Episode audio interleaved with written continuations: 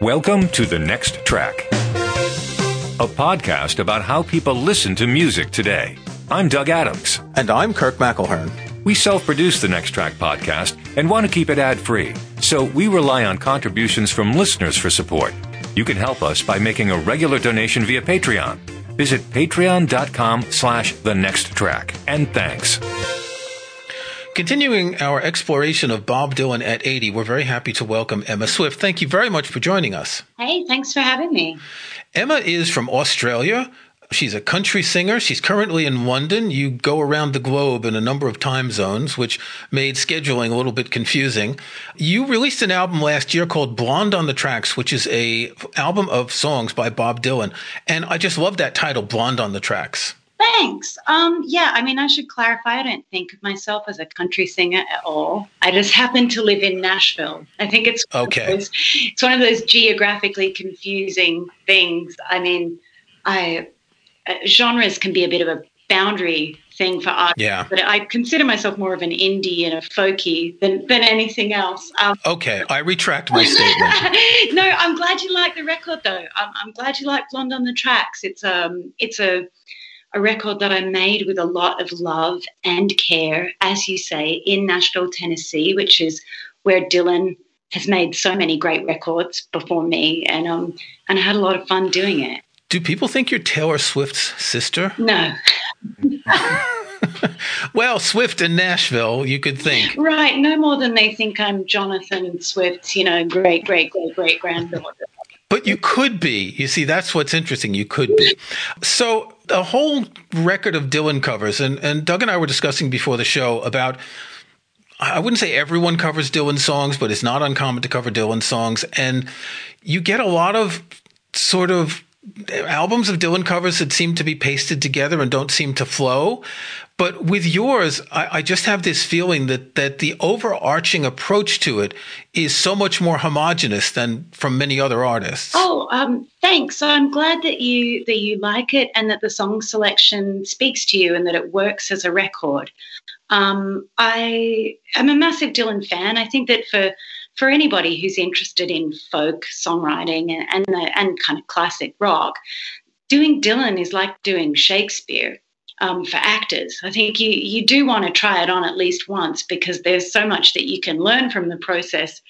Whether or not you succeed in it is another, is another matter entirely. Um, but I love the challenge of doing the Dylan project, um, and uh, yeah, it was born out of a great love and respect for his songs and and trying to try them on for size. You know, uh, uh, part of the one of the reasons I chose the song "The Man in Me" for this record was I really did want to wear Dylan's coat and hat and tie and uh, see if it worked. Uh, and uh, and I'm glad that I'm glad that you like it. So being a Shakespeare buff that I am, living next door to Stratford upon Avon, I have to ask the question which Dylan song is the Hamlet and which Dylan song is the Lear? I mean, which are the ones that are these monoliths that are really hard to approach? I Sad-Eyed Lady of the Lowlands is my favorite Dylan song. Um, and that's why I wanted to record it because it's not, I didn't record it because I thought it was going to be a radio hit. It goes for 11 minutes. Um, but I guess in a way that is the Hamlet of the, of the Shakespeare songs. Um, that said, King Lear is my personal favorite Shakespeare play. um, so, what Dylan song would be the King Lear? Oh, gosh. Desolation Row, maybe? Maybe something like Desolation Row, exactly. I yeah. mean, then you, you've got like the, I mean, Sad-Eyed Lady of the Lowlands too. That's probably more like a Romeo and Juliet thing, or a, you know, the the, the romance plays. I think the best Dylan songs all have that great tragicomic thing going on. There's always there's always a line that can be delivered with immense beauty and suffering, and then one that's like can be thrown off for a bit of a laugh. yeah. Yeah, I, I, I think the longer songs, not just because of the length, but it seems like Bob Dylan's longer songs, he put more into them. Visions of Johanna, for example, something like that is just epic. And while while you could say something like I don't know, "Blowing in the Wind" is something that he wrote in 15 minutes, which may or may not be true. You get the feeling that "Visions of Johanna" is something that took a long time to get where it was, and and those are probably harder to interpret as a singer because you're aware of all the weight that there is with a song like that. I think that for me, when I chose to do these songs, I really had to disconnect from the amount of gravitas that they have. I just had to kind of forget about you know for the period of recording I couldn't listen really to very much Bob Dylan because it would have become too overwhelming in the same way that I didn't listen to any Joan Baez or Marianne Faithfull or Nina Simone covers of Dylan not because I hadn't before and not because I haven't since doing the project but had I been too immersed in the history of these songs and of what they've meant, um, I don't think I would ever have had the balls to put out the record. yeah. When when you think about it, though, if you're familiar with Dylan, you're familiar with his phrasing, with his diction, with his style. It must be hard to slough that off and make this music your own. Um, I think it, it, can be really hard, and some of the best singers don't slough it off. You know, like some of Joan Baez's best Dylan interpretations are the ones where she really leans into that magical phrasing that he has. Um, but but I'm not very good at that. I'm, I'm I, I guess yeah. There's a, a kind of forgetting that has to, had to take place for me about the phrasing to make it work it's not polite to ask a lady her age, so I asked Wikipedia, and I noticed that you were born well after Dylan's main most fertile periods. When did you discover Dylan? How old were you? Yeah, I mean, I don't mind talking about my age because I think cultural context in terms of how I came to like Dylan is important. Well, um, how did you come to like Dylan then? Go ahead. Yeah, so I was born in 1981. Um, so I guess the first record that existed in my within my earshot um, was Infidels, which came out in 83. And I still love that record. I'm really into Infidels, very into 80s Dylan. Um, but I, I guess I got into Dylan in my late teens in a more serious way. I kind of I started collecting records, and this is the 90s, so the late 1990s. Um, you've got to think Britney Spears is at the top of the charts and I'm at home going, hmm, what is this Blood on the Tracks album? what do these songs mean? Hmm, this, uh, yeah, so um, I, I, got into Dylan uh, historically, you know, um, I, I, wasn't there at the time. Um, and I've stayed a fan of Dylan sort of ever since. But there's just so much to catch up on. Yeah, I was going to ask that myself because I feel like I'm not caught up on Dylan either. I'm good up to about Blood on the Tracks, and I start losing the strings. But anyway, are you a are you like a Dylanologist? Do you do the Dylan day by day research and what was he thinking? What was he doing when he wrote that song? That sort of thing. I think that um, I'm not. I don't consider myself a Dylanologist. I think there are a lot of people who I'm. I'm, I'm not great with facts and I don't really care for facts that much. um, and, and I think that's probably one of the things that appeals to me about Dylan is the way that he's played with his mythology over time and really invented himself and then reinvented himself and shapeshifted. And like, I don't, um, I guess I, I'm not really, I'm not in trying to get to the bottom of the mystery who is this genius who does um, but i do like reading about dylan. I like reading about his lives his relationships his story. Um, i think one of the interesting things for me culturally is that because i didn't know what it meant for folk music to be pure i don't really have a good understanding of what it meant when dylan went electric I don't. Um, everybody was playing electric guitar by the time I was getting into music as a teenager. In fact, MTV. They were playing synthesizers by then. yeah, and, and, MTV Unplugged did the whole thing of, okay, now we're going to unplug rock yeah. and roll again. Yeah. um, you know, so it's, it, yeah, I, I, guess it doesn't, I don't know what it means. Um, but I will, I mean, I will say that the early songs that really appealed to me in Dylan were those heartbreak songs, those songs like Sad Eyed Lady and Visions of Johanna and and stuff like that. And I never really got the protest songs. Um, not because I wasn't left leaning politically, because I am, um, but they seemed so out of step with my time. Whereas now I um, I value the protest, having been through the era that we've just living through and lived in with Trump. I value the protest songs so much more now. Um, Blowing in the Wind is incredibly meaningful to me now. It makes me cry.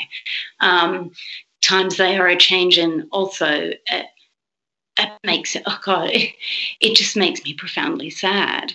Um, those songs in a way that I don't think I had the life experience to um, to understand when I first got them. They just seemed like, oh, that's from the hippie era. That's nice. Peace and love, whatever.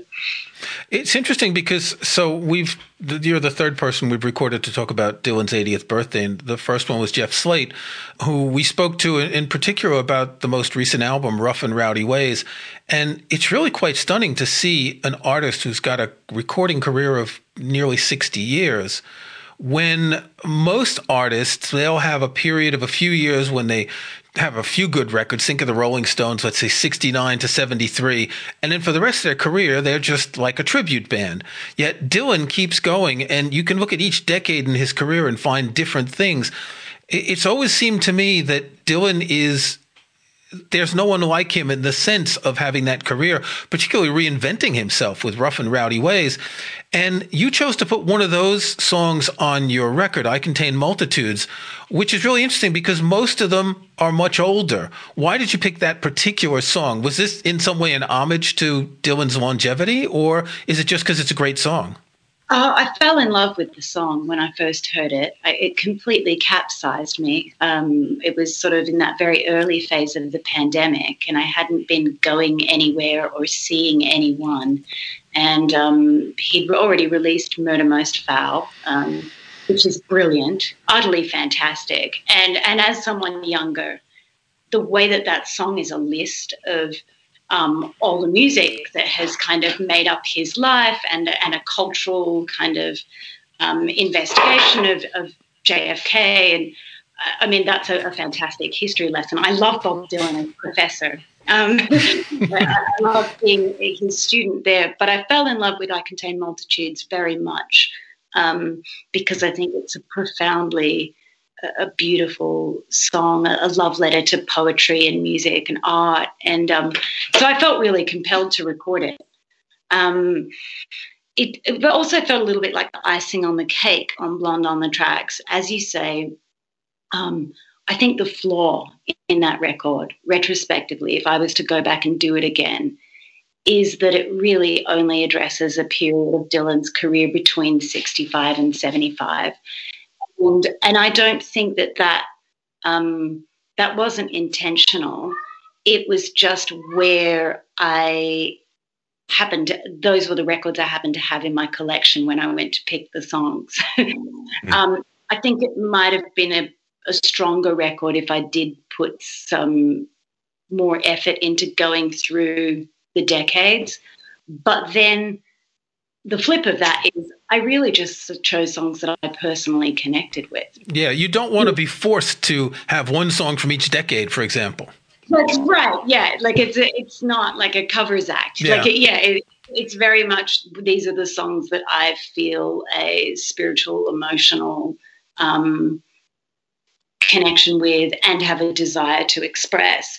Um, so I guess I mean, it was really nice when I Contain Multitudes came along because it it felt a bit like the missing piece on the record. Like I, I had had the album sitting around and I didn't really know what to do with it.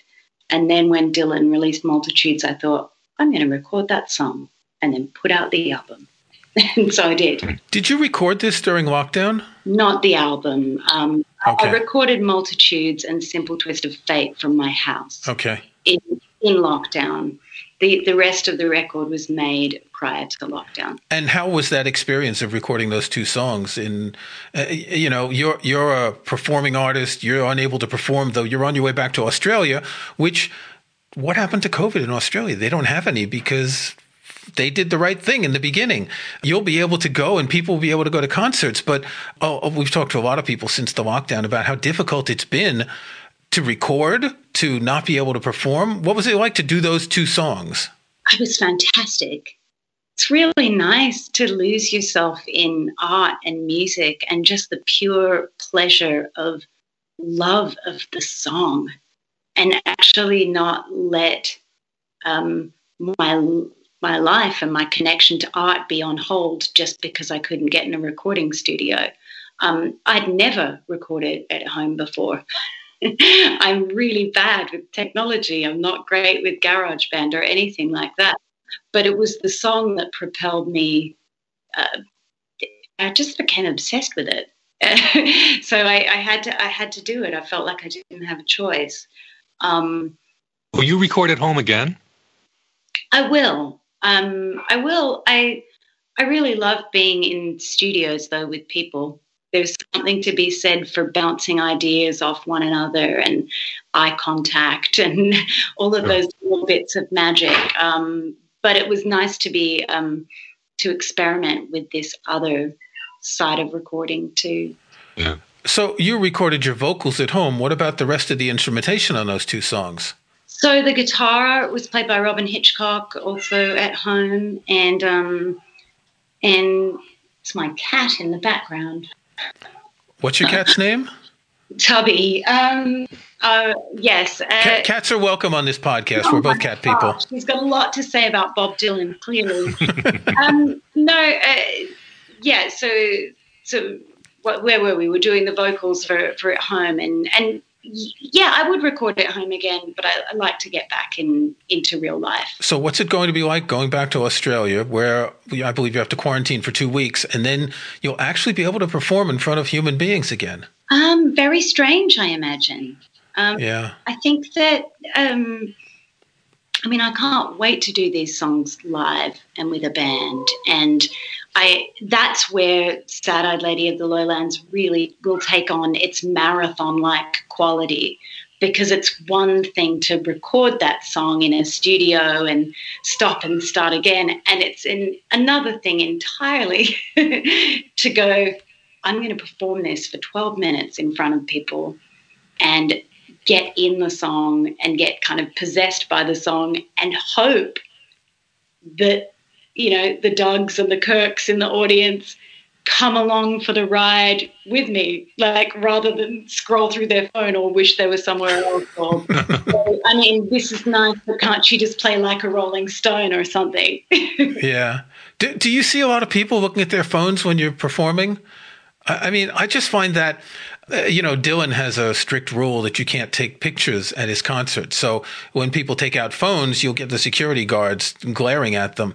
I, I just find the idea of going to see a concert of anyone and not paying attention to be, I don't know, a heresy. I don't know. I mean, I think that there's, uh, I mean, I've been very guilty of like, oh gosh, I'm at this Bryan Ferry show. I've got to take a picture of Bryan Ferry on the stage, or otherwise I wasn't here. um, so I've, I've done it too. I'm wondering if post pandemic, the live show is going to start to feel a bit more sacred and a bit more holy mm. than it used to. Um, music's always been a very spiritual thing for me. Um, but I, th- I think I lost a bit of that uh, in part because I lived in living in Nashville. There was so many, so many high quality shows to go to every single night of the week. It became completely normal. Yeah. in a way that now that we haven't been going to shows, that sense of occasion and majesty and something being quite special is going to come back. And and I think that that is also what will happen for musicians in studios as well. That thing of, oh gosh, we're all in a room together. yeah, it'll be more precious. It'll be more of a precious time. People won't be thinking about when they can get up and go have the next blunt. You know what I mean? In between takes, right. Although you're going back to Australia where there hasn't been much of a change. I, did they stop concerts at all during the lockdown? Oh, yes. They've stopped concerts and it's been quite strict in terms of actually getting into Australia. Then- well, that I know, but the people in Australia, they're allowed to mingle and go to clubs and restaurants and everything. In a limited capacity. It, okay. Well, and there's been no touring. Um, oh, okay. So, well, no international touring because of the quarantine and yeah. Oh, and no local touring though too. Oh, okay. Part of the reason that COVID didn't spread rampantly in Australia is they put up some pretty tight restrictions. Okay. But I don't think that that gets reported as much internationally. No. Only because it's not news compared to you know restrictions work hurrah yes yeah not, yeah yeah. it's not as awful as okay and then this many people have died and this you know the vaccine. Yeah. Mm. so have you seen dylan live? Yeah i've seen dylan a couple of times live. Um, fantastic each and every time for different reasons. Um, recently or a long time ago? No only within relatively recently. Um, so the, I think the last time was 2015, or it could have been 2014. Um, yeah, that, that was actually the first time I saw him. I grew up in New York City, and by the time I was, because Dylan wasn't touring between what, 66 and 75. And so when he did tour, I believe in 78, tickets sold out too quickly, and that was the born again phase, and no one really wanted that. I moved to France in 1984, and he didn't perform often in France. So it was only after I moved to the UK eight years ago that I had an opportunity. And I saw him once, I believe, in 2014 and once in 2016. Both times I paid for front row seats because, you know, haven't seen him all these times. And it's fascinating to see what he does on stage, even at his age the presence he has, the the mastery of his vocals that he has. Oh, he's a wonderful live performer. I I love the the Dylan live experience, and uh, yeah, the last time I saw him was at Sydney Opera House, so an, an iconic venue. I wasn't in the front row, sadly. I was in the fifth row. Uh, That's not bad. It was not bad, and it, it was yeah, it was just really really special. Um, a special night. And I'd love to, I, I was really hoping to go and see him on the run of shows that got cancelled last yeah. year. Um, yeah. There's almost, always so much to learn from watching him play. Yeah. Uh, let's just hope he continues touring because now at 80, you know, it, you, if you see him in recent years, you see him hobbling a bit on stage. He's not really that comfortable. He doesn't play much guitar. And I'm wondering if he's getting to that age where, you know, he's just not going to do it as much. I mean, as a touring musician, you know what it's like to do 100 shows a year at your age when you're young, but at Dylan's age, that must be incredibly difficult. What's wild to me is that he does all the touring and then has time to do any other stuff. Right. Uh, he's so prolific as a visual artist, and yeah, and and that's really impressive to me as well. I mean, he obviously just loves doing the work. Um, I think that there is, uh, I mean, touring life and recording life, they're just so different though. Um, yeah. So I, I, can imagine, well, I would hope at least, you know, I'm, I'm just projecting, I'm sure that there's a part of him that really wants to go out and play some of these rough and rowdy ways songs yeah. live.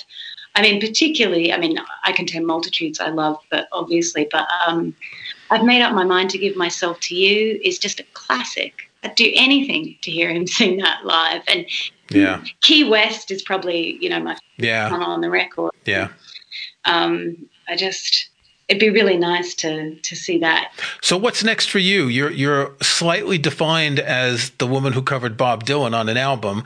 So what's your next record going to be? I, I, can think of some others who are also defined that way. Yes, uh, I know.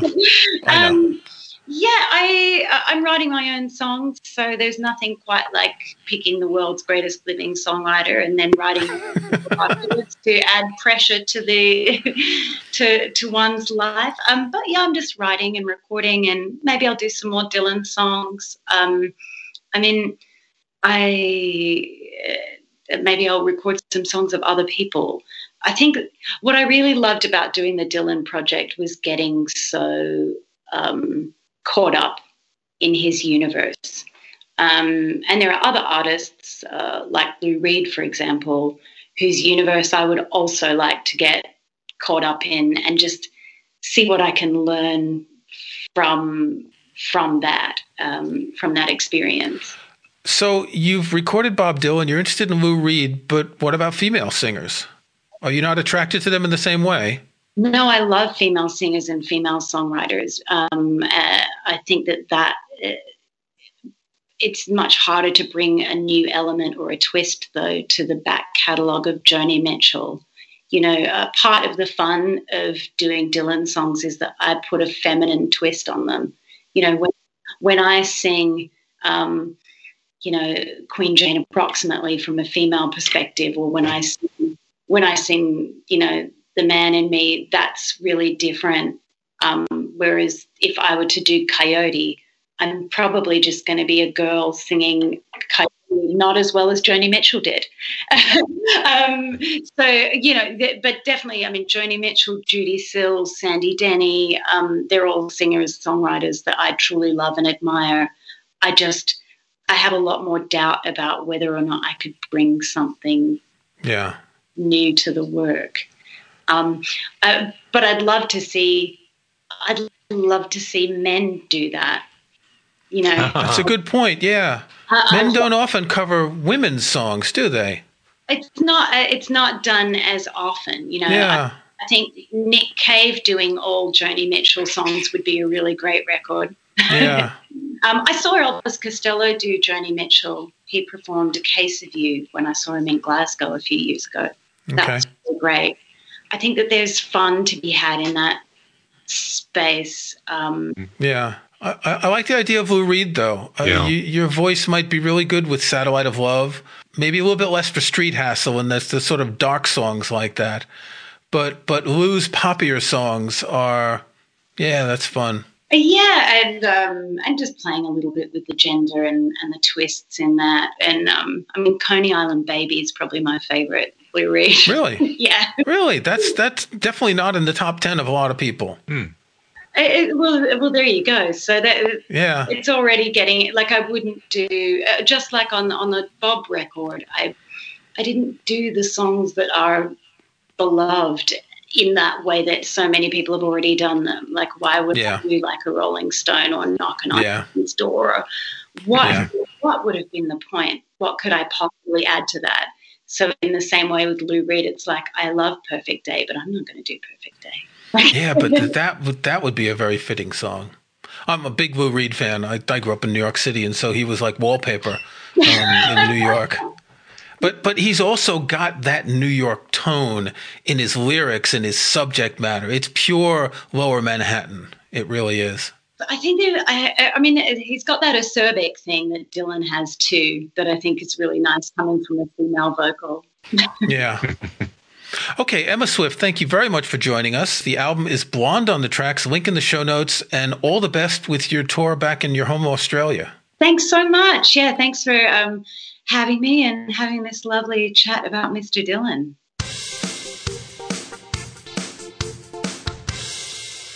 We sure like making this podcast. We really do. And what we don't like doing is the business of the podcast. And frankly, we just don't want to be part of a network where we have to have advertising. We don't want to actually have to chase down advertisers. We don't want to do anything like that. It just makes it a lot easier for us.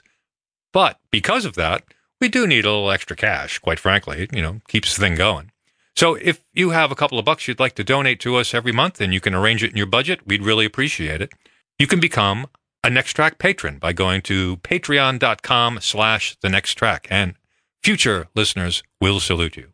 Kirk, you have a next track? My next track today has nothing to do with Bob Dylan, nothing to do with singing even.